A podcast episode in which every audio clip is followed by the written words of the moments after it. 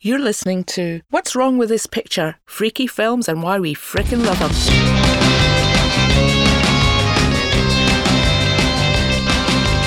Hi, I'm Lindsay McCullough. And I'm Gary Mulholland. And in each episode of What's Wrong with This Picture, we'll be looking at a movie we think is weird and wonderful. We sometimes do include the endings where it's key to what the film is, so please be prepared for that. So, anyway, buckle up and join us on a journey to dangerous cities, suburbia, and other fantasy worlds. It's going to be a wild ride. Welcome to this week's edition of What's Wrong with This Picture? This week we're looking at The Swimmer, a film from 1968 directed by Frank Perry. It stars Burt Lancaster as Ned Merrill, Janet Landgard as Julie, and Janice Rule as Shirley. Just to give you uh, the basics of the plot to start with, Ned is an ad man in suburban Connecticut, and when the film opens, uh, we see him, Burt Lancaster, barefoot and wearing swimming trunks, and he's dropped in on some friends. He's clearly been away for some while, but they're glad to see him. He uses their pool and decides he can swim home using neighbours' pools to get home to his wife and daughters. Over the course of the film, we see him in 10 pools and things happen. they do indeed happen. so, Gary, why do you why do we think this is a weird film? Um, it, it, right. Uh, where do we start? Okay, the the biggest weird, I think. Let's start with number one. It's a complete subversion of Burt Lancaster's on-screen persona. Um, Burt Lancaster, um, for those who do not know and remember him, is um, was a major Hollywood star and later became a major Hollywood producer and star and he was a romantic lead, an action man. Um, he was the front of things like trapeze and, and you know circus pictures. He was all often bare torsoed, uh, rippling muscles, um, and a legendary grin. Um, this beautiful smile that spoke of confidence and you know uh, I don't know just Hollywood star quality. Um, the the story of the swimmer, um, and obviously we're going to get further into the plot, is essentially about midlife crisis and it's about the disintegration of a man in front of your very eyes. And in order to do that, Burt Lancaster has to give one of the great selfless performances where he takes his typical persona and twists it. And um, it's weird watching him do it. Do you agree? Liz? Yeah, absolutely. And so I mentioned that he's he's in swimming trunks and barefoot the whole movie. We never see him in, in any clothes. Yeah. And as as you mentioned, he was this action man. He was an acrobat in his early life. He's still got this kind of torso. He's mm. 55 mm. when this film is made, mm. but but looks good. No, I mean, he, looks, looks, amazing. Good. Looks good for a 55 year old. Um, and that grin is featured quite a lot, but it becomes ever more desperate. Yeah. His his famous blue eyes are featured quite a lot, and there's often extreme close ups that kind of often denote a kind of a reverie, a dream, or a or a flashback. Yeah. Um, I think I think it's weird because weird things happen in it. Um, there's a scene with nudists. Yeah. And Burt Lancaster strips off and is is nude with a newspaper to, to cover his Lancasters, I guess.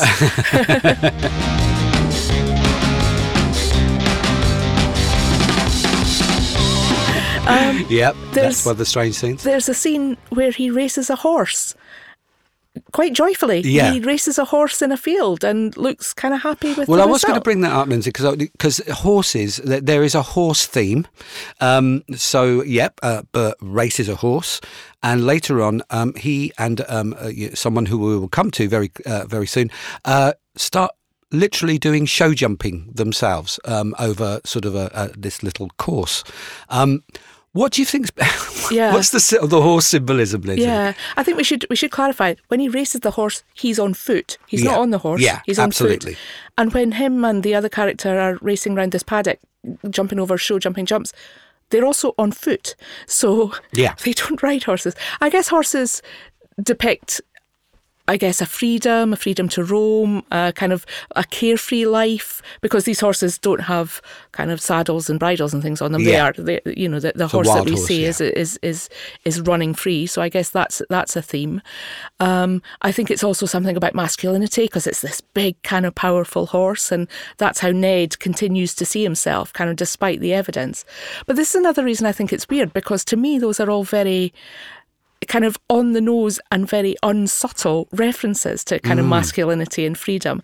And I think this film is oddly on the nose because it's it, it's clear it's it's about Ned's kind of mental decay, Ned's physical decay as the as the film goes on.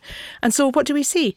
We see decaying leaves. Yeah. We see it's autumn because this is the autumn of Ned's life, although he thinks it's the summer. So uh, do you know what I mean? It's it's just so kind of like, hmm, how can we picture disintegration?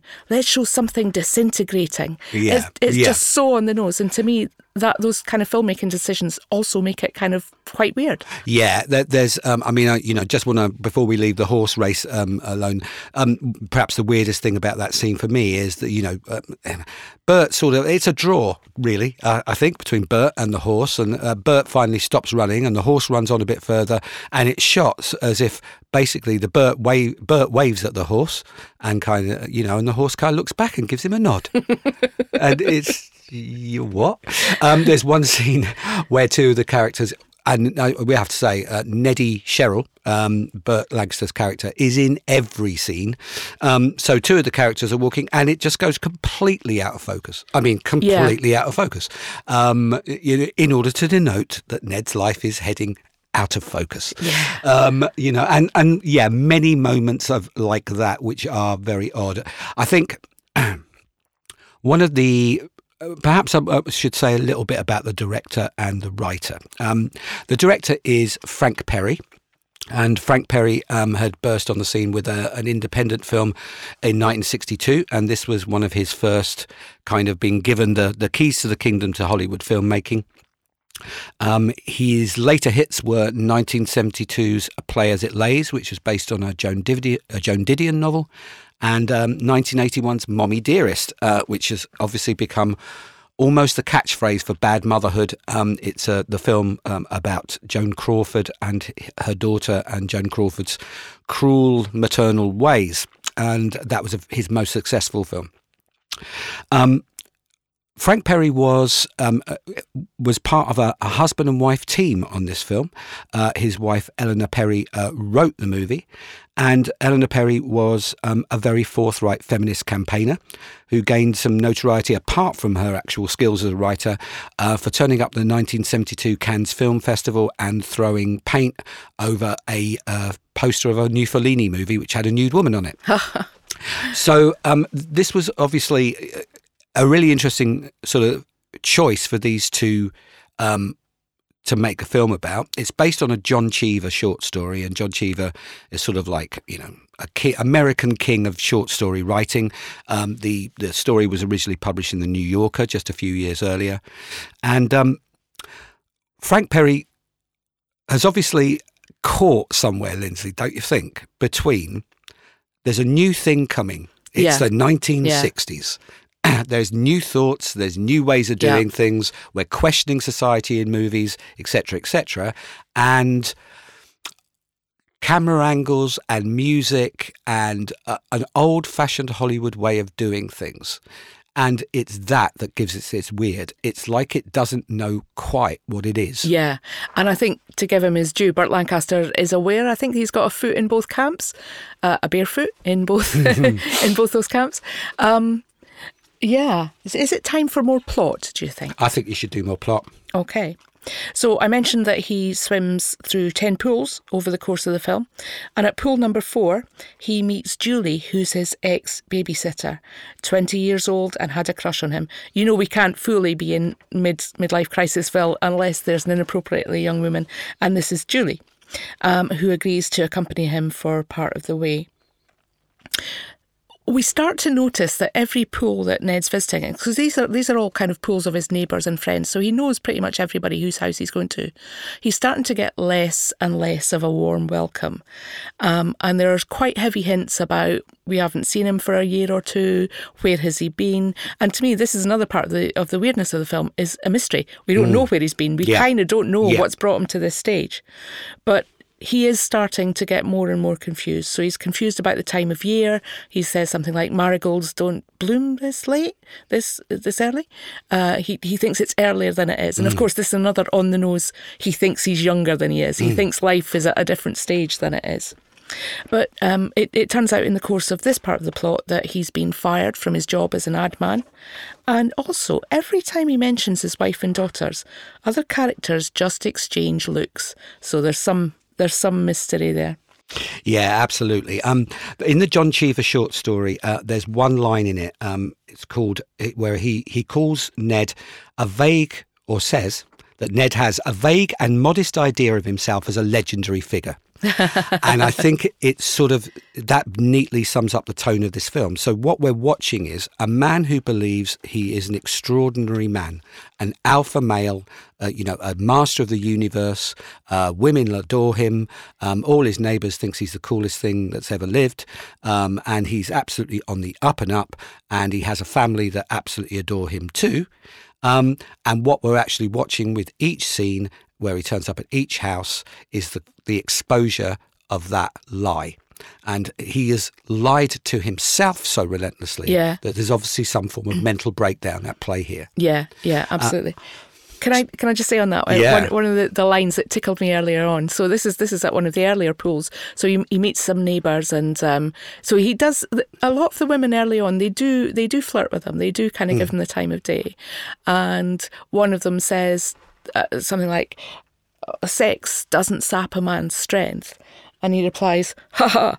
Or else I'd be in a wheelchair." Yeah, exactly. So he's just got this idea of him as a stud. I guess yeah. it's another horse reference. Yeah, he has this yeah. idea oh, yeah. Oh, as the neighbor as the neighborhood nice stud, um, and he tries to maintain that kind of over over the film. But you mentioned it was a kind of tumultuous time in, mm, in, in, in, film. What what's so what's coming up?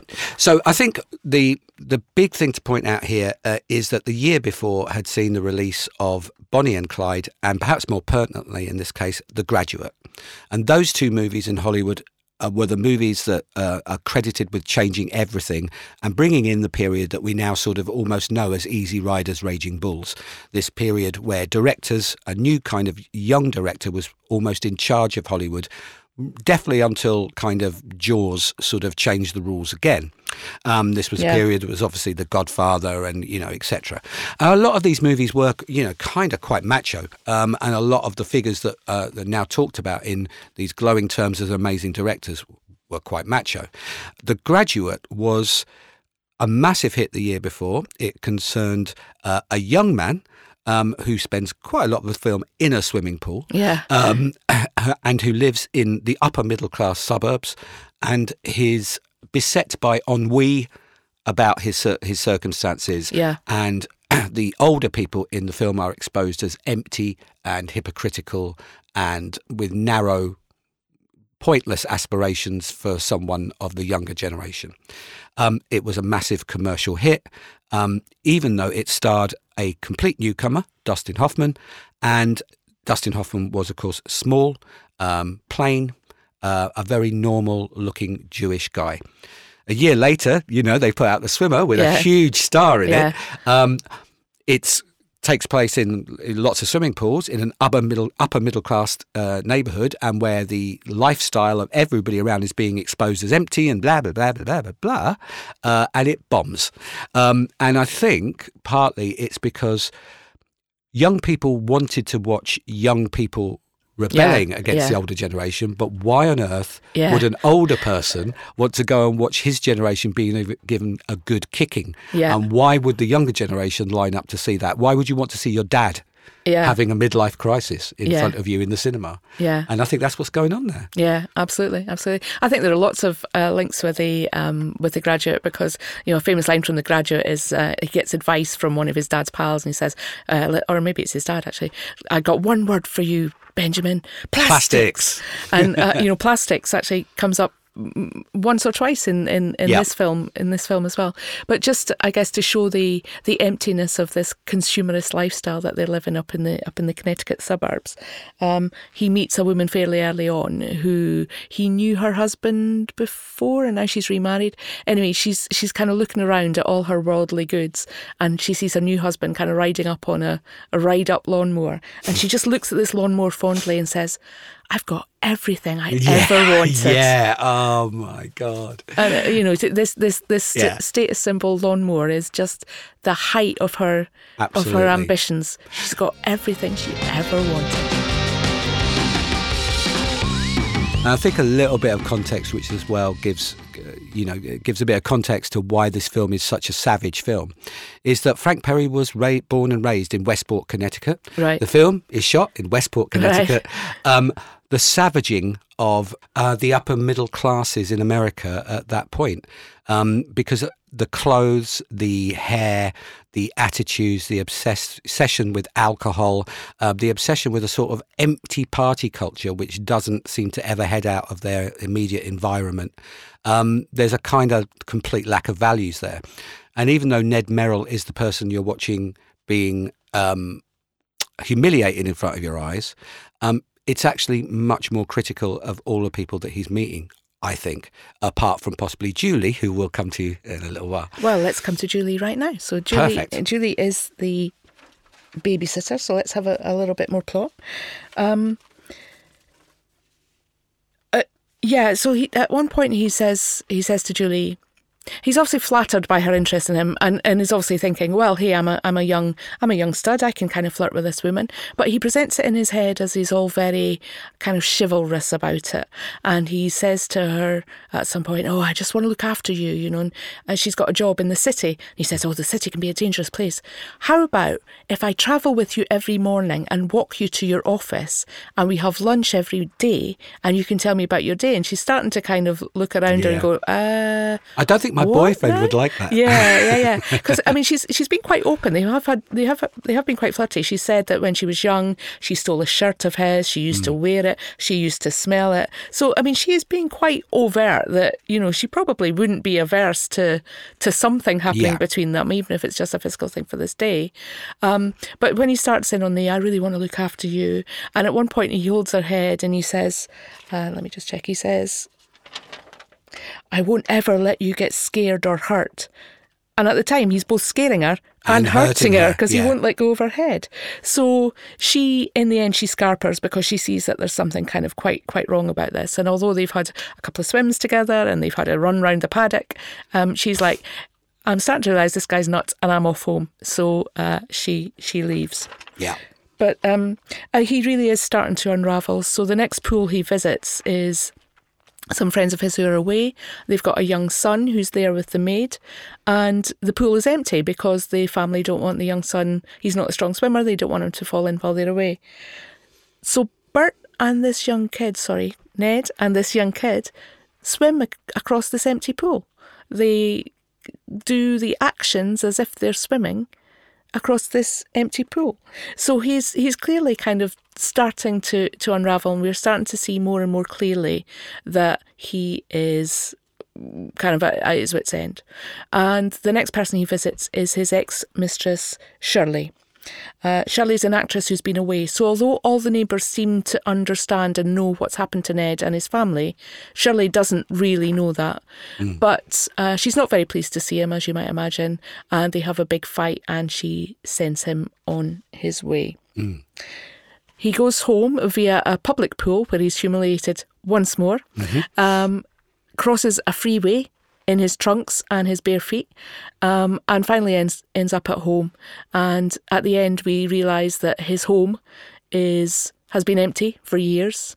It's dilapidated. There are broken windows. There's no one there. There's weeds all over. He's made a big deal earlier about how much his his daughters kind of care for him, and he talks about the tennis court the tennis court by now is totally ruined and flooded, but that doesn't stop the camera looking at the tennis court. I don't know if you remember this Yeah. bit. And we hear the kind of thwack of ghostly tennis balls, and the camera does that thing like you do at Wimbledon. It goes Yeah, from left yeah, to right, yeah.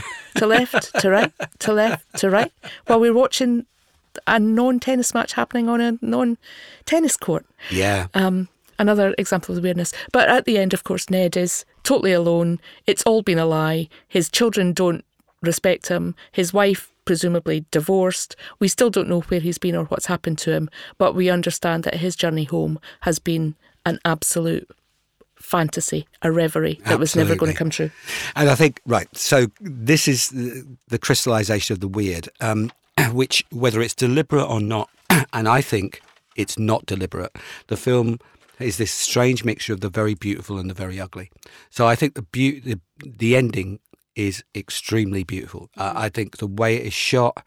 Um, finally, the music works. We'll come back to the Yeah. music. Um, there's an amazing shot going through a broken window um, and showing this dilapidated house and just a pile of old stuff in the middle of the room, which really hits you hard. Of like, oh, I've been watching something. I really have been watching a lie. Um, and this broken man um, kind of slumped on the doorstep. And of course, by this time, uh, and just to sort of backtrack a bit, they've had this weird scene in the paddock where they're him and Julie are show jumping um, and leaping over the, and it's shot like bizarrely with this kind of manic sort of joy, so concentration on Burt's Burt Lancaster's famous smile. And then, of course, the last jump, uh, he goes over on his ankle, and for the rest of this movie, he is limping, um, uh, you know, through these fields and across these pools, and then over this highway. And of course, the weather gets darker and darker. Yeah. And by the time he hits his old house, it's absolutely pissing down with rain, and it, it's really beautifully done. On the other hand, you have the Marvin Hamlisch soundtrack. Oh, the music. Oh man. Please tell us about the music. and- Yeah, And, well, how, uh, how enjoyable it's not. well, yeah. So Marvin Hamlisch, um, you know, if you're not heard of him, he he was a, a, such a successful uh, composer of Broadway shows and film soundtracks that he uh, is a rare holder of what's called the EGOT. He won an Emmy, he won a Grammy, he won an Oscar, and he won a Tony. And he also won a Pulitzer Prize. And I have no idea what that Pulitzer Prize is for, because as far as I know, he wasn't a journalist. But there we go. Um, so massively successful Hollywood figure. But this was his first movie soundtrack, and it mitigates. Whereas, you know, we go back to The Graduate. The Graduate was helped by a perfect soundtrack for the vibe it was trying to put over, which is this very intimate pop folk soundtrack from Simon and Garfunkel, which it made Simon and Garfunkel huge. Simon and Garfunkel made The Graduate huge. It was the perfect symbiosis. Um, this film's music, which is like an old fashioned 1950s, every emotion being flashed up kind of soundtrack, Yeah. just mitigates against everything modern Yeah. about the movie.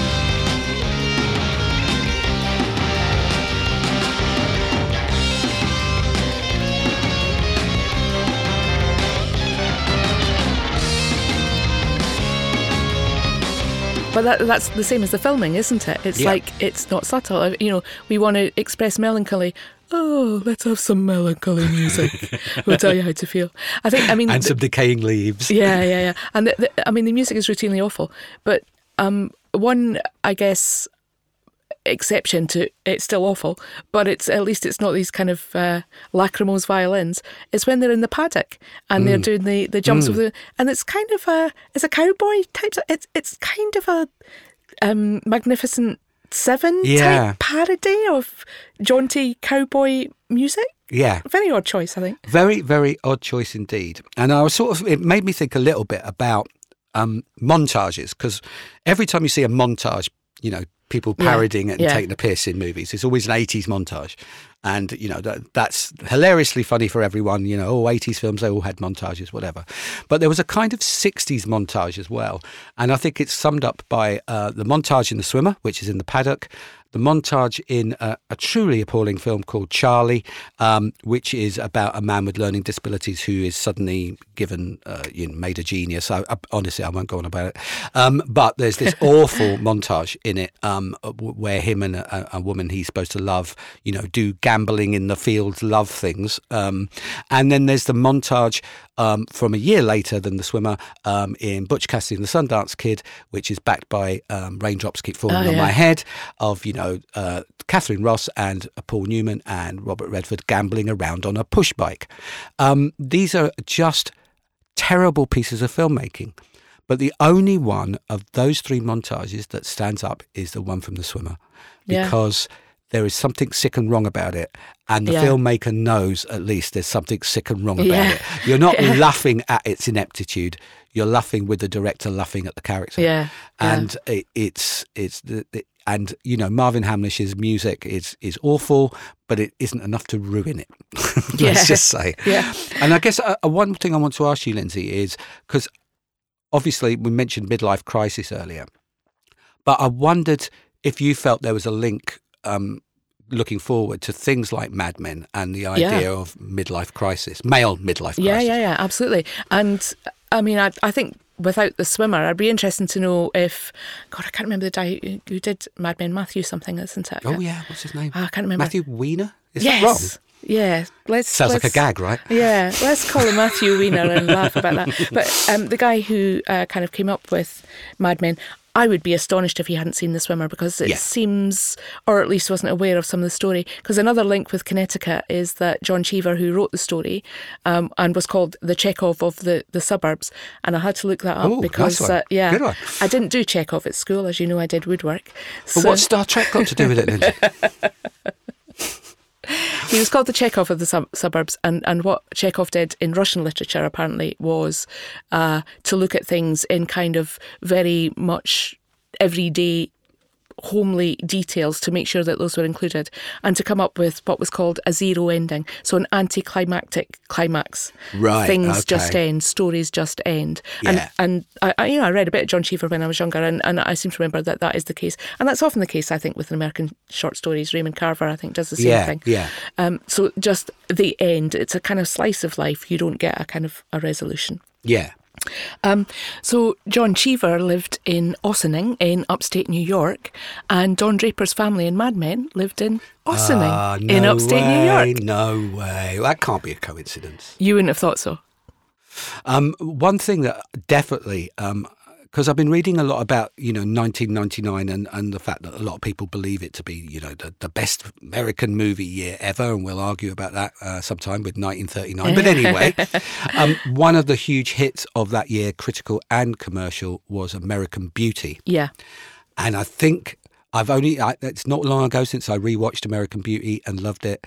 And I was watching The Swimmer this time, and it was kind of like the granddad of American yeah, Beauty. yeah, absolutely. Um, and, uh, you know, the point is with American Beauty is it is a fantastic film, um, but you now watch it with the knowledge of what Kevin Spacey has been accused of. And it, all the scenes where he is flirting with a very young woman yeah, yeah, feel even more creepy than Yeah. they did when you first watched the film. And the scenes where Burt Lancaster, I, I, I mean, it's a fantastic film all round. The ending is super memorable, but for me, the key passage of the whole film, because she's the only remotely sympathetic character, is Julie, and how Burt Lancaster, how brilliant he is at creeping us out, yeah, because he's a beautiful man yeah, you know that he, he plays that a different way, and it's a typical Hollywood older man is Yeah, you know, yeah, yeah. swaggering older Yeah, man yeah. who seduces you know pretty young. No, this is it's nasty, it's horrible, it's creepy. Um, it it's there's something really profoundly being written by Eleanor Perry about you know something that would become to be known as Me Too. yeah. See, I don't. I, I, I could see that. I, I don't get the feeling. I don't get a sex kind of pest feeling off it. I get a kind of very needy, needy man. He's looking to be saved, and he thinks he can be saved by saving someone or protecting someone. I'm I'm going to posit the big theory, Lindsay, that needy male neediness and male sex male sex pestery are the same one and the same thing. Um, I, As I was saying to you this morning, you know, uh, look at me, give me attention. Says uh, says ninety eight percent of men since the dawn of time. yeah, Pay attention to me. Yeah, Yeah. really, and you know, it, it's it, what he's doing is this weird mixture of uh, of sexual come on and paternalism. Yeah, yeah. And he he says to Come to one point- daddy. Yes, yeah. And that's right. And I mean that but that's that's kind of key for him really because he says about his own daughters at one point. Uh, so this is when he's swimming with a little kid in the empty pool and he says, "Those ki- those kids of mine think I got all the answers. Those kids of mine think I'm just about it." And it, it turns out, you know, from one of the neighbours that his daughters don't even talk to him anymore, Yeah. that they got arrested for drunk driving. He goes to visit some woman who whose son is dead, whose adult son is dead, or Yeah, yeah, something's happened to him and again, and it, it's quite mysterious. And she she she basically accuses Ned of having done something which he's got very little memory of. And she said, "Don't you ever come back here." So what's he done to her Exactly. son? We don't know. That's the first. I think that's the first scene, really, which is kind of like, okay, we really see where this is going. Um, he he just Ned has no idea. This woman despises him. Yeah. Um, it we, we get the feeling like like you say that his someone who was once seen as Ned's friend is now dead. That he didn't even f- visit him in hospital. That he paid no attention, and he has no memory of this whatsoever. And it's kind of like, uh oh. Yeah, and we see that again when he visits the Hallorans, who are the nudist couple. And I should say, they're you know they're not a glamorous nudist couple in their thirties. These people are in their sixties. Yeah. Um, and they're sitting, you know, it's all done very tastefully. This isn't kind of modern times. Uh, so we see them from the back, and I think the guy's reading a newspaper or something. And then when Ned comes up, he's he takes off his trunks, kind of in long shot, and he's got a newspaper and his trunks in, in, in front of him, so he's he's kind of covered up. But we do see the Lancaster butt as he as he turns around, Yep. which is interesting. But the, the you know. no, I don't know, Lindsay. What, what you explained to me. It's interesting, you know, from a cinematic point of view, that uh, he's uh, questioning his own star persona. Yeah, And also, you get to see his butt. So, Beautiful. It's a double whammy. no, you don't see his double whammy. I you, he's- he's got a newspaper in front of his double whammy. Um, the Hallorans, the nudist couple, think that he has come to borrow money again. So he's Yes. obviously been there to borrow money before, and there's a there's quite an awkward scene where he meets their chauffeur before he sees them. Oh, yeah, who's a is a is a who's a, a black guy, and he says very confidently, "Steve, Steve," and of course it's not Steve, it's another person, um, and he's totally convinced that he's he's seeing Steve. And then when he's talking to the chauffeur and he realizes it's another person, he said, "Oh, you know, I miss old Steve. He had a he had a lovely big kind of bass singing voice and all this." And the chauffeur kind of looks at him under kind of hooded eyes and says, "And don't tell me." A, a very natural sense of rhythm, and Ned's like, "Yeah, yeah, he did." Like he sees nothing wrong with this question, No. and I thought that was quite interesting. That even in 1968, there's this there's this kind of notion of of the kind of under underlying racism, and that even then that phrase like a natural sense of rhythm, which everybody used today as a kind of trope for how racist somebody is, even then it was a trope for how racist someone was. Absolutely.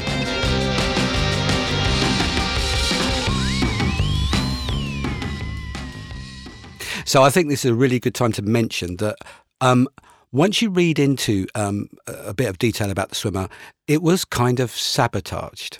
Um, basically, Frank Perry and Eleanor Perry, this was a progressive couple.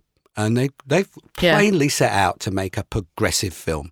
Um, but the producer of the film is Sam Spiegel, who's an old school producer. He's a relic from the old days. Yeah. And um, he's had three, won three Academy Awards, and he's certainly going to be the kind of producer that's going to turn around to a young, uh, you know, thrusting young director writer pairing and tell them that he knows best what works.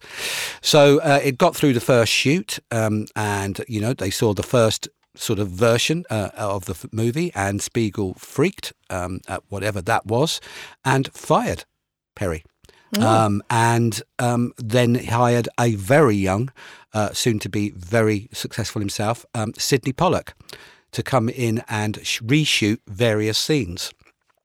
Um, don't know how what Sam Spiegel thought of Sydney Pollack's reshoots, and Yeah. don't know how much difference they made. But Spiegel hated the end result so much he insisted that his own name was taken off the credits of the film he produced. so basically, a film sabotaged from the inside. Um, it really does sort of reinforce the idea that actually this was a film which didn't know what it's doing. The producer was on one tip. Yeah. The director and the writer were Yeah. on another tip. Uh, the money men were probably on yet Yeah, another one. yeah. And um, and the end result is something that's just very weird. And one of those things that, that it slips into obscurity, but as the years went by, more and more influential critics picked up on it and said, Yeah. yeah, but it's weird good. Yeah. It's yeah. weird good. And and the most famous, probably the most famous American critic of all, apart from Pauline Kael, uh, Roger Ebert, um, you know, called it brilliant and mesmerizing. And from that moment on, it started to slowly pick up a cult Yeah. following and started to be kind of recognized as, oh no, hang on, this was this was so, a really Yeah. brave, great movie. Uh, flawed, but brave and great. Yeah, yeah.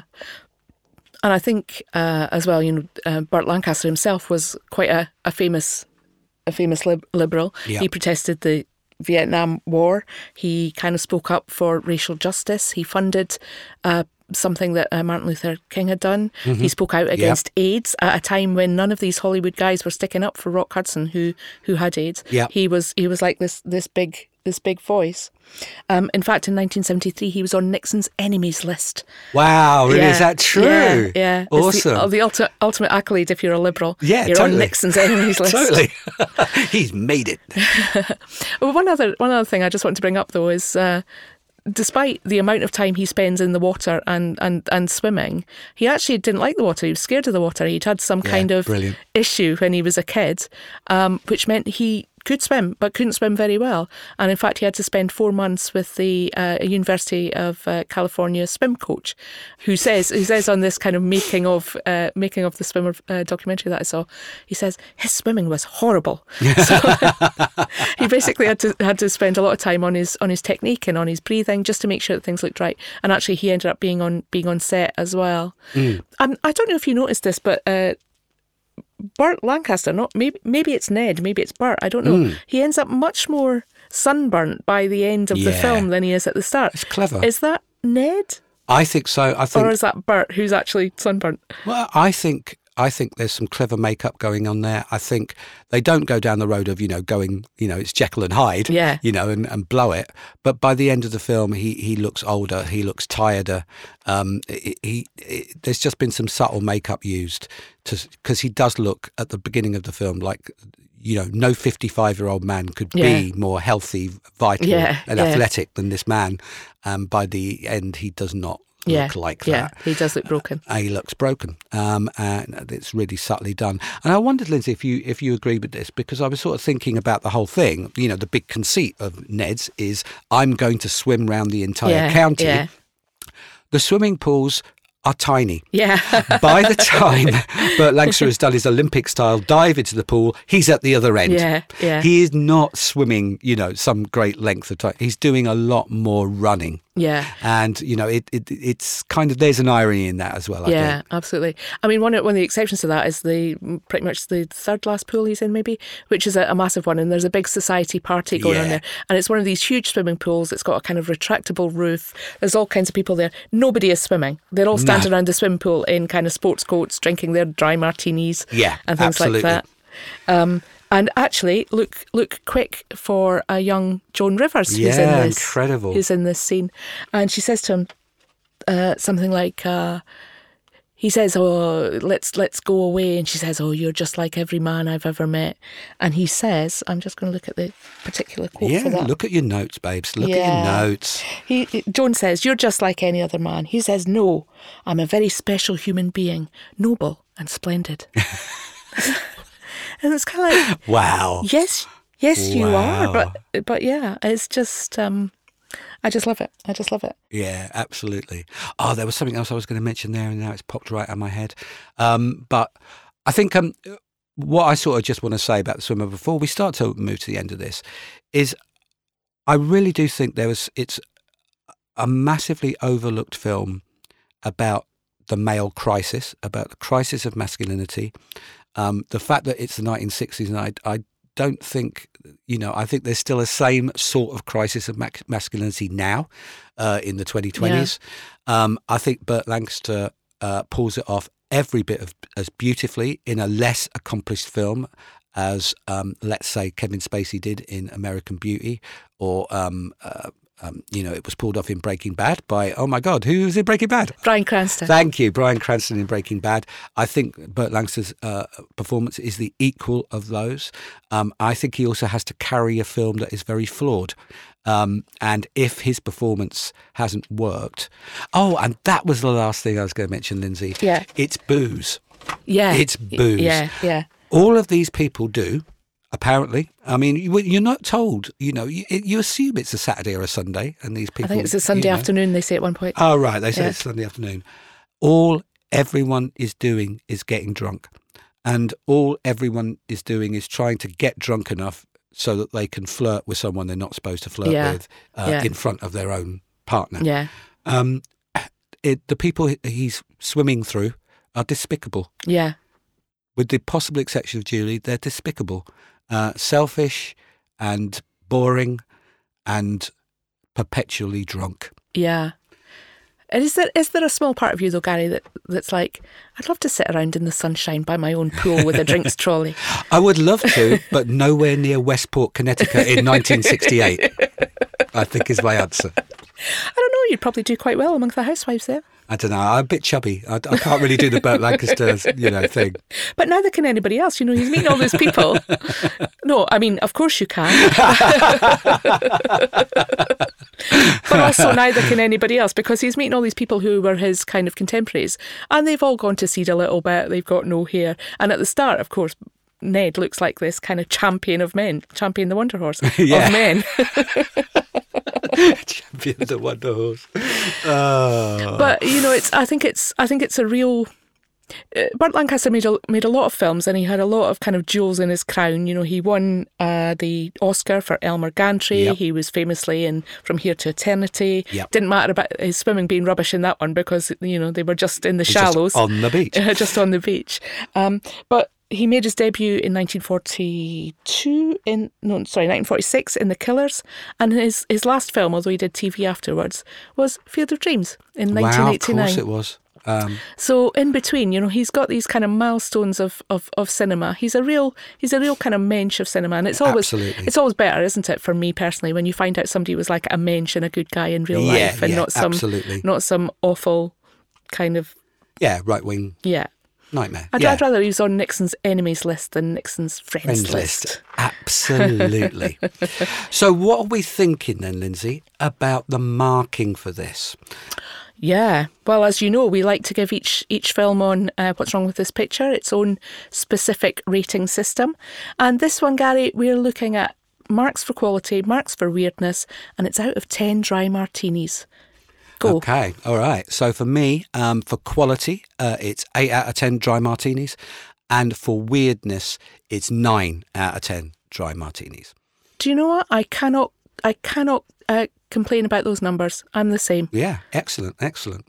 So I think what we're saying about the swimmer is, um, please, please, please do get dig it out. Please do watch it, um, even if you have to do a dog leg at the second swimming pool on the left in order to walk round to the uh, to, to, to the DVD store, because there apparently is a really good Blu- Blu-ray version of it now. Uh, I hope you've enjoyed uh, our conversation about the swimmer. Yeah, thanks. And see you next time.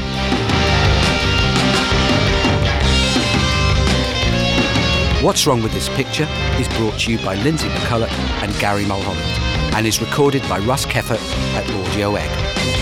Music composed and performed by Russ Keffert.